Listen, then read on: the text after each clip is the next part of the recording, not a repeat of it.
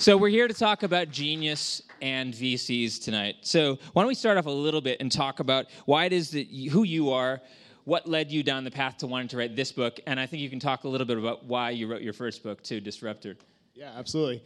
Um, thanks everyone for coming here, and, and thanks a lot for Ben and Kit for having me tonight. Um, as a quick recap of my background, and I'm, I'm happy to answer any questions and keep this as candid as possible and also stay in touch with you guys after.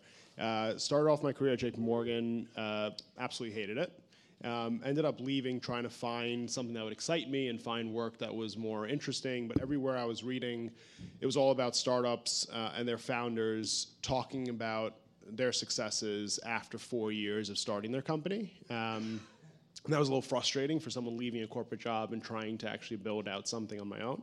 Uh, so what I set out to do was to interview founders as they were building and as they were starting their journey. So it was the first six months. ended up getting lucky and speaking to the founders of now companies like Pinterest and Foursquare, Betterment, LearnVest, uh, Dwolla, and a host. Am I, am I correct that Andrew Yang was one of the founders Andrew- you spoke yes, to? Andrew Presidential was- candidate Andrew Yang now. He was not a presidential candidate then. Um, he was actually starting Venture for America at that point. Uh, super interesting to hear kind of the candid stories of partners leaving their boyfriend or girlfriend, of bankruptcy, of credit card debt, of partner feuding, and all that stuff, and put it out in my first book. Um, ended up joining Charity Water for about three years, did a book tour for the first one, but while I was in the book tour, all anybody wanted to talk about was venture capitalists um, and where they could get their money from. And it seemed like a black hole, and people didn't really understand how those operated. They were frustrated when VCs would say no. They're like, why won't they just back this game changing idea? Um, ended up launching my own company and felt the same frustrations when I went out to raise venture funding. Um, was speaking to a bunch of people who just didn't get it. Uh, and clearly, in the end, I didn't get it either because that company failed. Uh, but it was still exciting and it was a really interesting time. And then switched over and sold out and have been in venture for the last four years. The premise of this book was uh, a partly because of the frustration that I had seen when I was trying to raise my own capital, um, and from the questions that I had uh, and heard from people while writing my uh, while on the book tour for the first one. Um, what I set out to do was to understand there's been 50 different VCs uh, who have backed a lot of the biggest companies Uber, Airbnb, Pinterest, Tesla, SpaceX. Were they just lucky and do they just tweet and blog and talk a big game or do they actually know what they're doing? Um, and is there any strategy or, or sense of thesis or focus when they go out to make these investments? Or is it really just an old boys club in San Francisco that pass around the top companies and only a few have access to those and they get their investments that way? So I wanted to really break through that to understand where was the, the BS and where was the real and what goes beyond a VC who's always tweeting. Um, and really got to see some of the insights firsthand uh, from many of these venture investors who first backed these companies to understand what patterns they had seen by serving on the boards of many of these big companies, what patterns had they seen by working with founders who took a rocket ship up and then also failed, and just sharing a lot of those anecdotes, but also demystifying VC as it stands today. Uh, what I did notice was that many of these VCs were part of the old boys club, and they I know it's a common topic to talk about the gender, but they did represent one gender despite kind of trying to create a diverse pool of different VCs to interview. They represented one geography, they represented one socioeconomic class, they represented one kind of frame of thought. Um, so what I did with the back half of the book, the last 10 chapters are written by junior VCs who are emerging. They're more diverse backgrounds. Some come from different states and cities and genders and um, so it creates a little bit more diverse pool of thought. Um, that's the future of genius, as I wrote about in the book.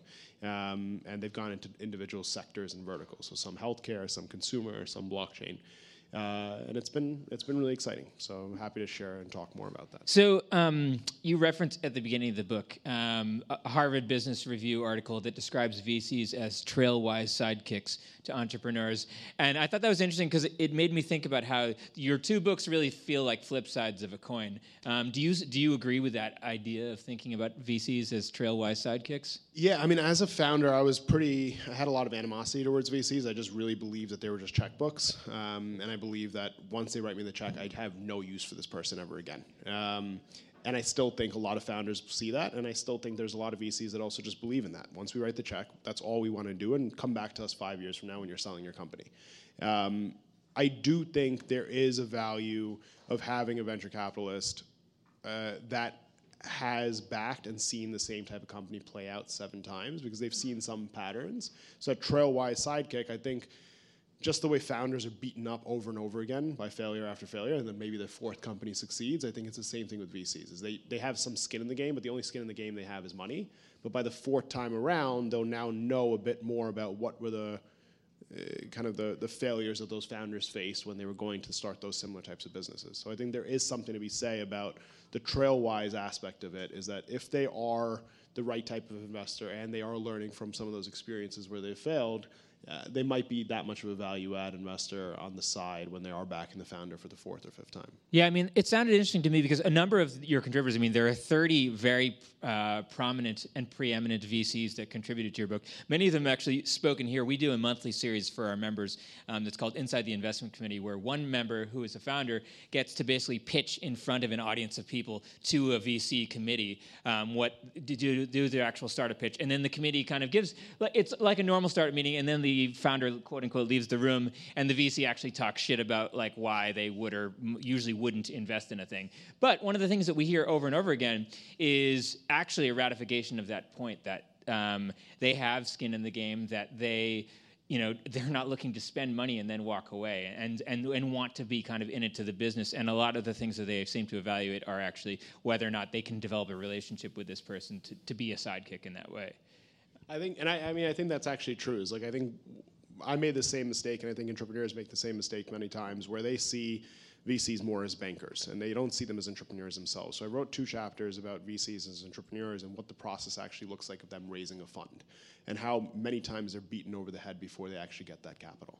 So many entrepreneurs, if you look at it from like a three-stage approach, entrepreneurs, there's still enough information about VCs out there. You can see what's on their website, what website, uh, what types of companies they've backed, who are these venture capitalists, VCs can't see that. They have to go and raise a fund from LPs, and you don't really know who they are or why they're investing in these venture funds, and they go out and do it. So, one of my favorite anecdotes from the book is about um, a guy named Rick Heitzmann. Uh, he founded FirstMark Capital, which is a pretty large venture fund here in New York. He was one of the early stage investors in Pinterest. Um, and he talks about uh, being pretty successful late in his career and then deciding after starting a couple of companies and then deciding to start a venture fund. And he would go and wait in lobbies of large banks, kind of similar if, if people have seen the movie The Big Short, where they go and wait in the lobby of a, of a, and an analyst comes down and says, "We'll take you now," and then they cancel the meeting, and he just keeps getting beaten up again and again trying to raise his capital. It took him a couple years to raise that first fund, and it's not the skin in the game is that if they don't do well with that within three years, it's pretty obvious, um, and they'll never be able to do that again. Uh, so it's the same thing that many of these VCs are founders. I, am friends with kind of several VCs who have started their first $5 million fund or first $2 million fund or 10 million, and to see them working 120 hour weeks just to make the name for themselves and to win the deals with some of the best entrepreneurs in this room is extremely competitive and extremely hard. Um, so I think that level of empathy on both sides is sometimes hard to come by. Um, and so how did you choose the contributors that you have in the book? It's 30 people. And one thing i'll, I'll note too because you mentioned the old boys club of silicon valley but it looks to me that a huge percentage of the 30 are new york based vcs yeah. so talk about both of those things a little bit how you chose them and, and why they're new york and whether or not that makes a difference versus the san francisco based sure yeah. So i did um, you're right. a big percentage of them are New Yorkers. Um, there are several kind of Bay Area-based VCs as well, and then there's some that are more flyover country VCs as well that have started their own funds. So Rise of the Rest, which doesn't actually mean based in a flyover place. Yeah, exactly. Right. Uh, exactly. Um, Cultivation Capital and a couple of those other funds. Um, I did my best to try to find the most diverse group, and that was one of the focus areas of like diverse both in gender and in ethnicity, but also to focus just to get. I mean, the book would be really boring if every single person was saying the same exact thing. Then I could write a 10 page book and it would be over with. Um, so I was really trying to find diversity in thought. So that meant regionally, uh, ethnicity, gender, what areas they focus on, what sectors they invest in, um, what stage they invest in, how long they've been doing this.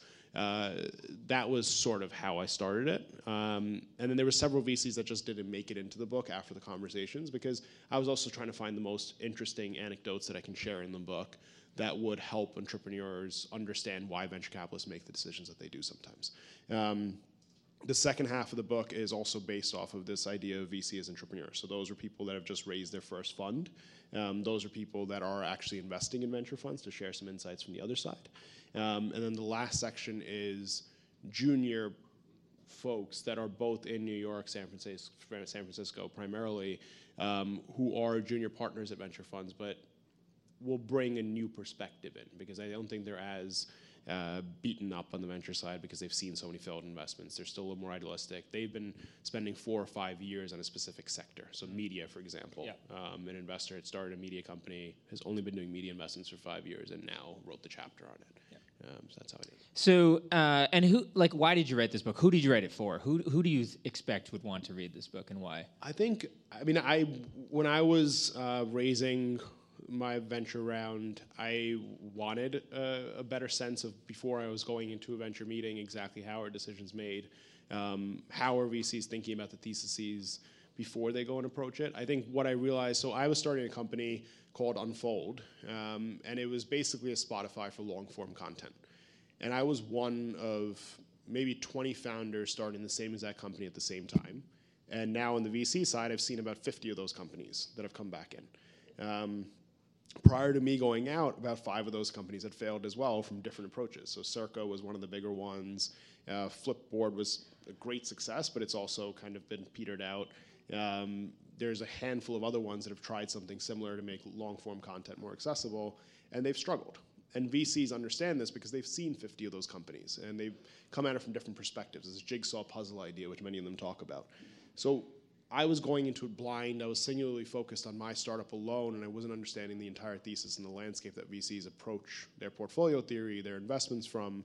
And a book like this would have helped me do that. So it's written primarily for entrepreneurs, but it's also written for VCs who are junior in their career, who are uh, this isn't a mentorship business, um, who are trying to learn from the VCs who have been doing this for 50 years um, and to better understand exactly how they've made the decisions and backed those companies one of the hardest things that we learn is that we'll make one investment a year or maybe even one investment every three years. Um, and after 20 years, you kind of figure out whether you're good at this job or not. Um, yeah, I mean, Andy Weissman, there was a good quote that you put in there from Union Square Ventures.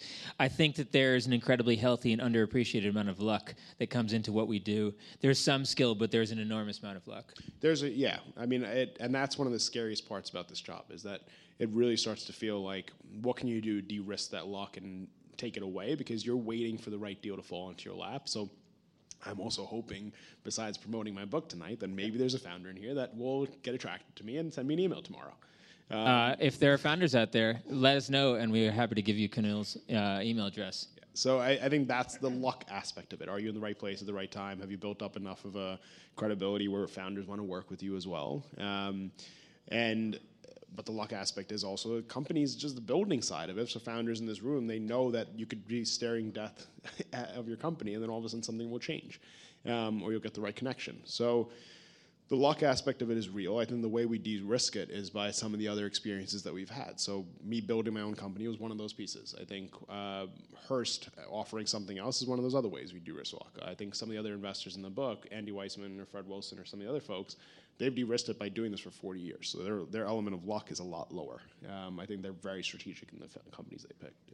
Um, so let's talk about Genius which is the title of the book, and a, a, sec. The I think third section of the book is kind of dedicated to talking about this. So talk about why genius is a, a sp- an important concern to you, and explain kind of your definition of it as you kind of map it out in the book.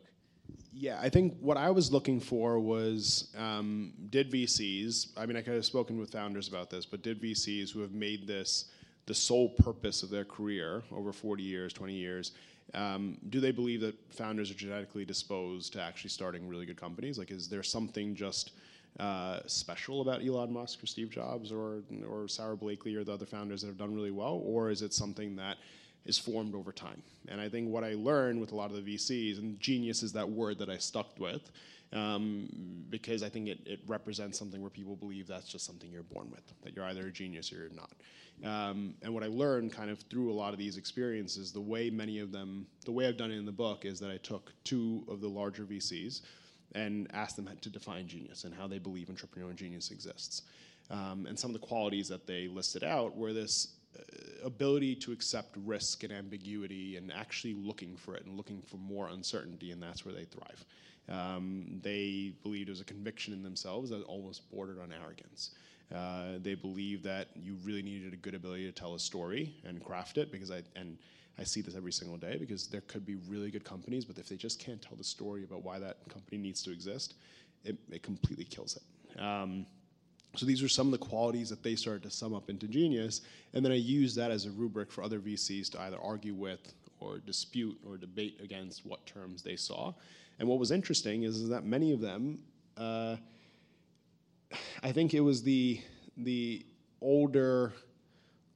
Uh, I'm going to be careful here, but the older males who were saying we want to see people who are arrogant and bordering on overconfidence and it was the more emerging VCs who were a little more humble who were saying, no, that's wrong. I think that exuberance and that overconfidence led to scandals at Zenefits. It led to scandals Successful sociopaths, more yeah, or less. Exactly, exactly. Um, and I think the ones that just can't understand when they just have no self awareness or self control and they take this money and they do things that are kind of bordering on fraud. Um, so that became one of the big debate points in the book is that we don't want to back overconfident assholes anymore um, like the ones that you see on YouTube videos who have made a big name for themselves by just saying, kind of spewing off garbage, uh, just to get attention to themselves. Um, and it, it seemed a little more strategic now with some of the younger junior, more diverse VCs who are saying, no, we got to be a little more contained and controlled with how it. Yeah, and I like one of the points of the True Hammer, which is this idea that somehow tenacity is a part of genius, really. That it, because it and and and I think you use a term, I forget what it is. It's not tenacity, but that kind of combine. It's a sort of combination of tenacity and self belief, I guess. That is, uh, uh, to, you know, from some of the sites that you reference, um, really crucial to what the understanding of genius can be.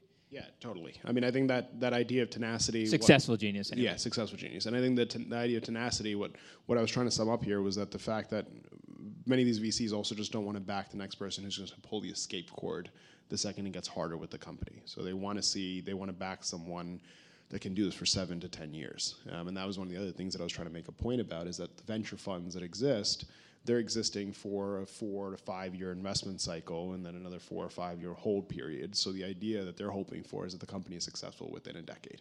Um, so that idea of an overnight success story is just complete bullshit. And so that idea of tenacity is they want to back someone who has that. Yeah, we have a, a member of Studios who's only, I believe, either 12 or 13 years old um, and has a startup. And um, this is just a, me- she's here tonight, and just a message to just keep going no matter what um, and believe in yourself really which is i think one of the things that just comes through from all of these stories. I mean the airbnb one that you mentioned in the book is like obviously i think many of us have probably heard it in many points which is they racked up $15000 in credit card debt. They struggled and struggled and really pressed but they just believed in the idea and kept going for it. Um, at what point though, do you think that tenacity can cross? Like, how do you, if, if you're a VC investing in something, how do you discern the difference between someone who has the right kind of tenacity and self belief and someone who is maybe just a little bit uh, solipsistic and possibly sociopathic? Or I mean, I think yeah. I mean, I think it is a combination of like. Um, you want to see that someone else is believing in them too, and that, that comes from the storytelling piece of it. So you can have as much tenacity as you want and just keep running through every single wall, but then getting knocked down.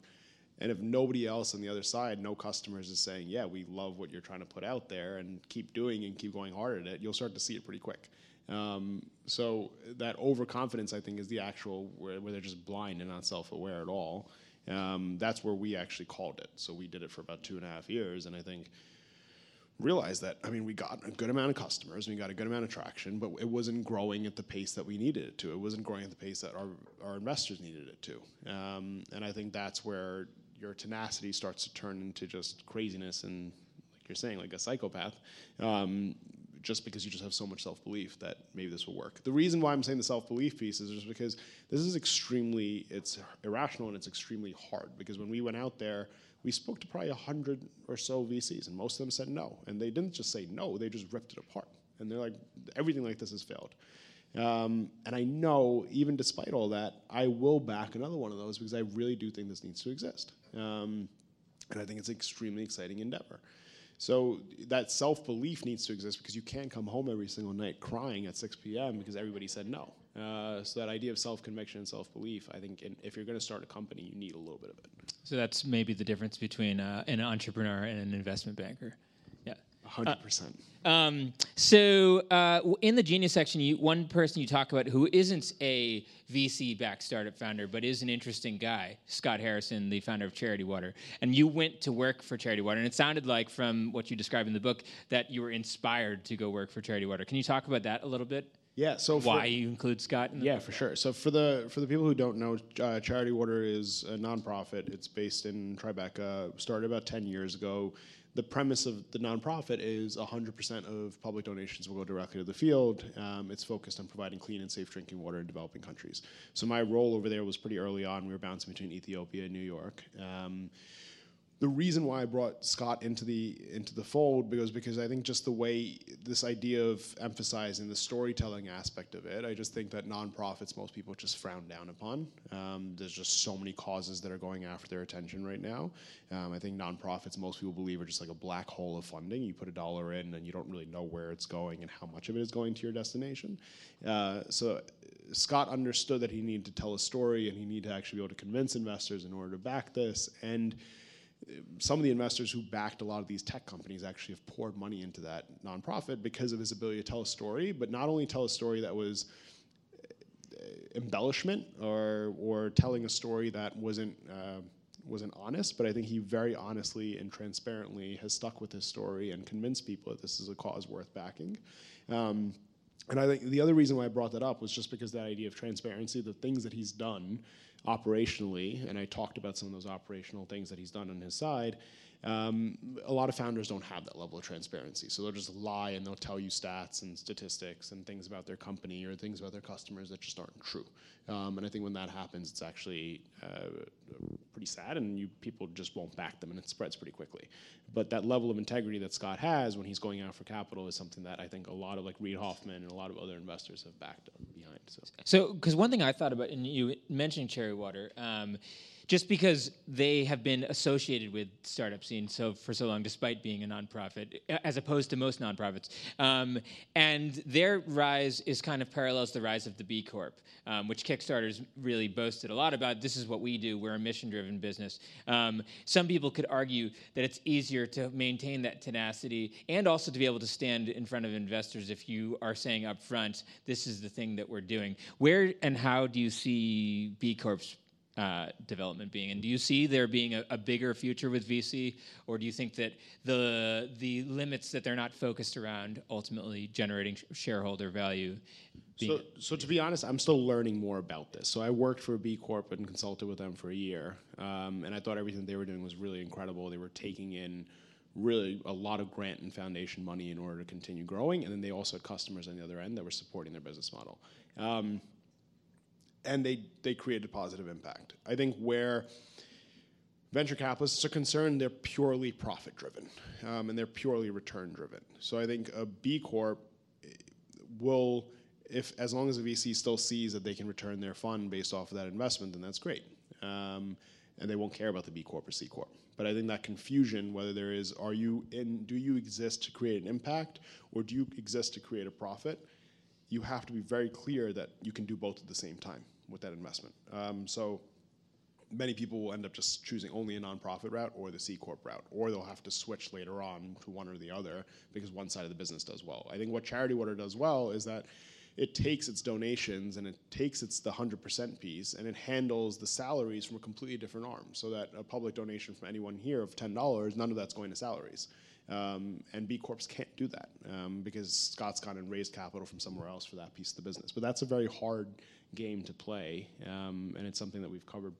Uh, pretty substantially, so it's something that I can talk about further. Also, yeah, and I mean, related to a certain extent, one of the points you mentioned in the book is how you know investors are looking when they VC investors specifically are looking for companies that are going to return an entire round for the fund. Um, and so a company that has a max valuation of $100 million may not actually even do it really.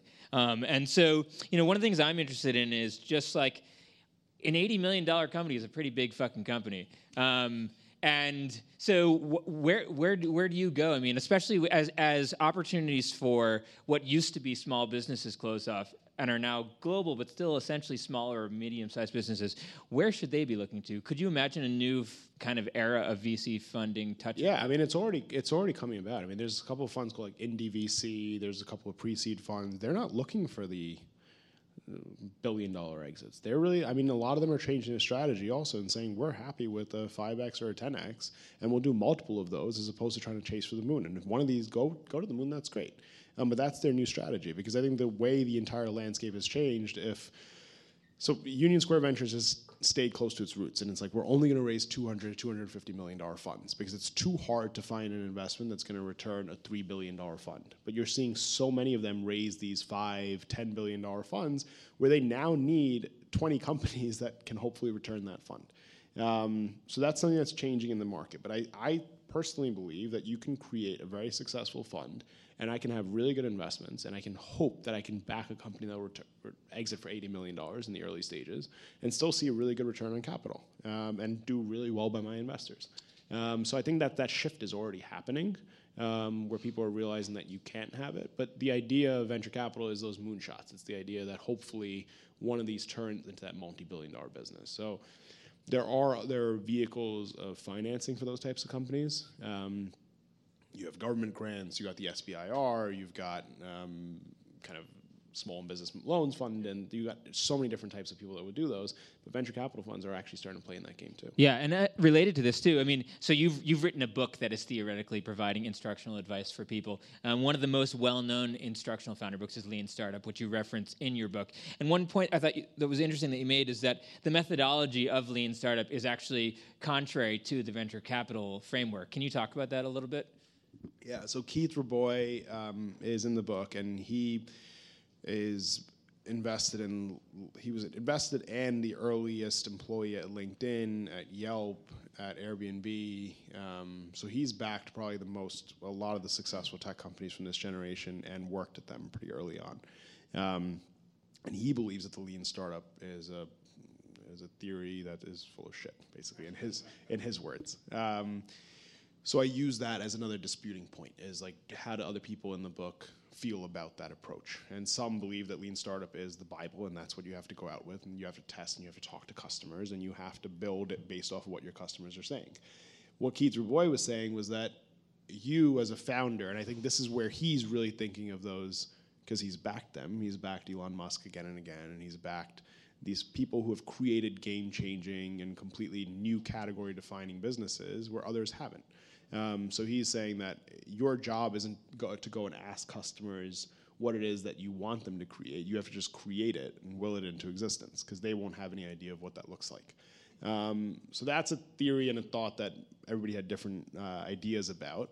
Um, I'm still very much of the belief that lean startup is the right way to be building a company. Um, I think it's too hard to actually have this conviction and this arrogance uh, that what you're building everybody needs and without ever testing it without ever talking to anybody yeah. Um, and and really being honest i mean the the people who are able to get funding for startups that aren't following that methodology are people who have already gotten funding for a previous startup exactly no yeah. 100% and that's exactly what i felt when i was sitting across from him is that this this this re- relates to people that are in the bay area that are extremely successful already um, are moving within these circles. I mean, the only person that I think might be able to get these types of things are like so for example, my failed media startup. If I was uh, someone leaving the New York Times or leaving one of the largest media companies and now saying, I'm going to go and do this and this is what I'm going to will into existence, yeah, maybe that person has a chance because they have some pedigree or they have some history. Um, but I think a nobody saying that this needs to exist without showing any sort of validation is going to have a really hard time raising capital. Um, and I think investors will just kind of laughed them out of the room. Uh, so I've got a ton more questions for Kunal, but do you guys have questions for him? Because we can open up to audience. So get your questions ready. I'm just going to ask a couple more, um, and we'll pick some out. So you've been an, an entrepreneur. What are some, and you, you, failed, you said. So what are some learnings that you took away from that that you would share to someone that's coming to you to pitch their business now or asking you for advice? Yeah, I mean, I think I wouldn't take each of you, uh, advice specifically related to venture capitalists. I wouldn't take each venture capitalist's advice too seriously.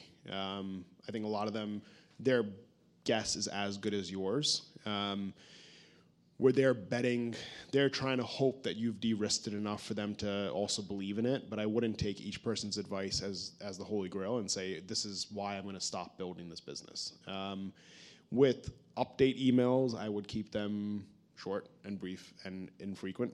Um, How how frequent is infrequent? I think, I mean, unless there's something really meaningful to say. Actually, someone sent me an update email yesterday, and I was really excited, and I, I responded back to her.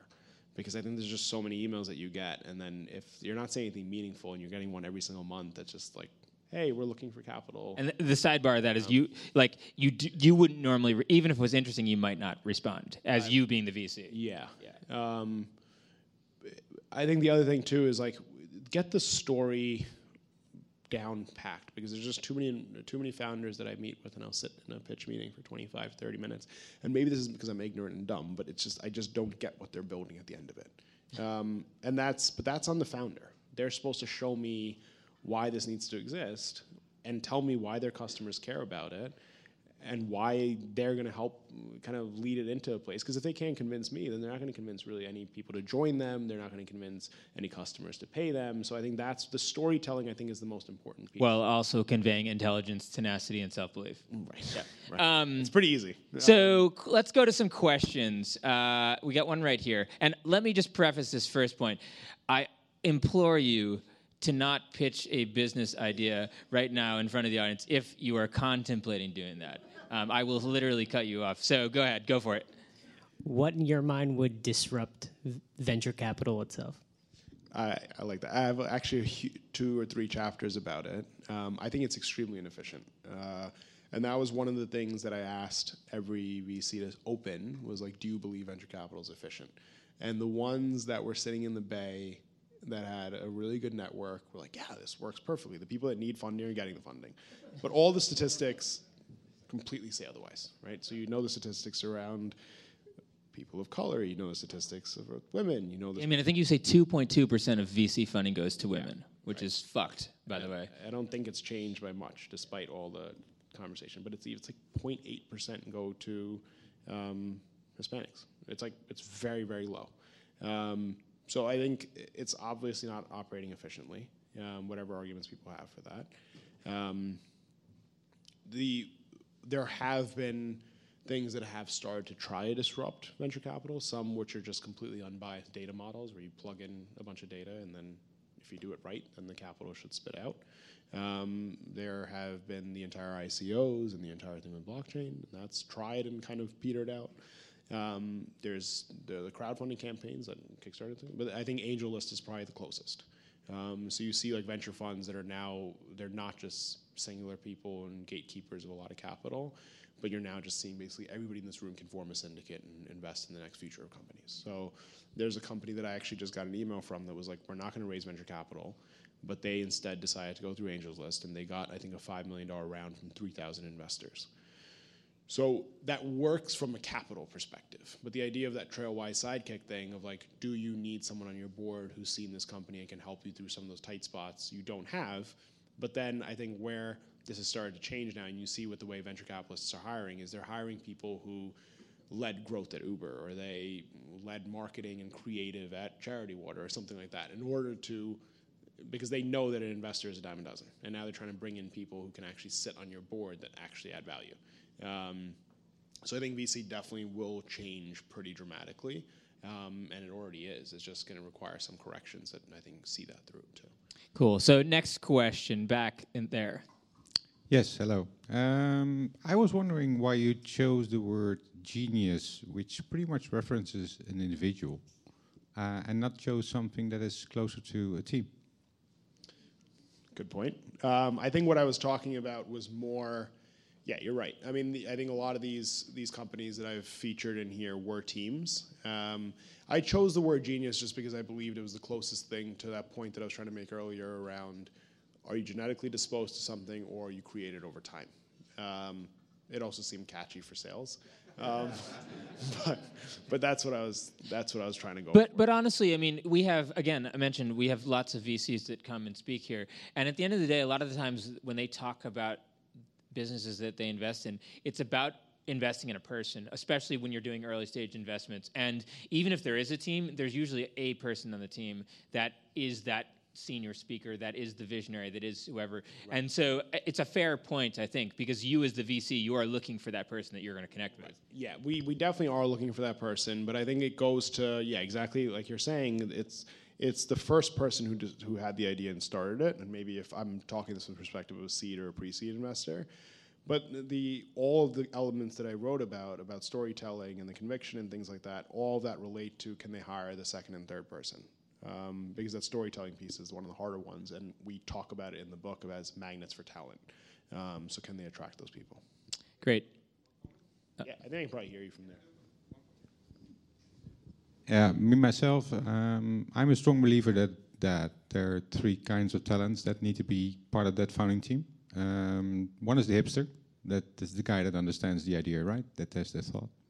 But I love to see a hacker and a um, and a hustler as well to make sure that the technology is going to be there, you know, and that there's somebody actually going to drive sales. So I, I, I truly understand that the, that the hipster is the starting point, and and uh, but I, I love to see those other two as well because that for me, at least, is a triangle that actually will make it work. No, yeah, I, I completely agree. Um, so we're we're investing a lot of technical businesses too, and we've done some autonomous vehicle companies recently, and a visionary behind an autonomous vehicle company is is not enough. So we do do a lot of diligence on the engineering side and make sure that everybody's in place. But uh, cool. Next question. Other questions? Right there. Wait for the mic, please. Thanks. Thanks. Hey, um, I think Hearst has an incubator. Is that right? And I sort of see that's a trend. And, and is it an incubator or a do they have an incubator and a, a, venture fund, or? So yeah, so we actually, I so for everybody else, we actually have a couple of different things. So we own Fitch Ratings, so we have a fintech investment arm. We I sit on the ventures team, which is kind of seed through growth equity, um, and we're not strategically focused the organization. We're just making investments purely for financial purposes. And the incubator that you're talking about, which is kind of more commonly known, is called Hearst Lab and that's only investing in female founders, uh, and they're bringing them into Hearst and giving them kind of access to the legal team, giving them free rent, giving them uh, a host of other services. Um, but those are also not strategic to Hearst; they're just businesses that are interesting. Um, so, I, and I cut you off before you actually asked your question. Yeah. But I, what you were asking was is the trend that's been playing out. Yeah, I see. That. I'm wondering if you've had any, if you've gotten a, a, judgment about the trend towards incubators, like you just mentioned in Hearst. It's not necessarily strategic to the rest of the business or the other venture arm. Right. And I'm wondering if that trend is simply like a marketing sort of uh, effort, and does it really add value? And are VCs really getting value from that? In other words, prime access to you know uh, the best startups, et cetera. Right. So I think the um, obviously I'm going to be a little bit biased because I work with Hearst, but I do think so. Two different elements to this question. One that you didn't even ask, but the idea of corporate VC versus regular VC. I'm believing that corporate VC is actually starting to become more valuable because capital is just a dime a dozen now, and there's just so much out there. So the hope is is that the corporate brings some strategic value to you because we have 100 years of magazine and consumer businesses, and we have Fitch ratings, and we have this healthcare arm that hopefully one day, if you ever need to tap into, I can make that connection for you. We also don't have an exit cycle, so we don't need to exit your investment within five years. It's all balance sheet capital, so we can just stay in it for 15 years if we needed to. Um, so that's not going to be forcing an exit in order to raise a new fund. So that's the idea of corporate versus regular, where I believe that we can add value. As long as we're not shoving weird terms onto the term sheets, where I think corporates get a bad name, it's a it's a good play. Um, for the incubator piece that you were asking about, I do think it adds value in a similar way where if you get them, if you get the incubator, oftentimes you get them as a customer. Um, Hearst Lab, not specifically, because if the business isn't directly related, but the idea is that if a media comes, company comes into Hearst Lab, Hearst Lab now has about 50 different scouts from different businesses in Hearst who come in and weigh in on that business, and they come and kind of become your board of directors, your mentors for to help that company. Um, so in that in that sense, it's been helpful of building them out. I think one of the to answer this from a way that won't be biased, I think Workbench does it the best. Um, so Workbench is focused on bringing in kind of enterprise SaaS businesses and connecting them with larger enterprises for sales, like Amex and Google and Pepsi and all that. But they bring in the corporate to say, what are the biggest problems you're facing? They go and match it up with companies and then get them to work together. Um, so that's where I think these incubators are actually working because you're not building in a black box anymore. Now the incubator is responsible for bringing in the other people on the other side and getting you customers. So I think VCs like it because it's also filtering out companies that were going to fail and kind of putting you in a pressure cooker for eight weeks to see if you can actually last and make some progress. Um, so for me, it's always a good filtering mechanism.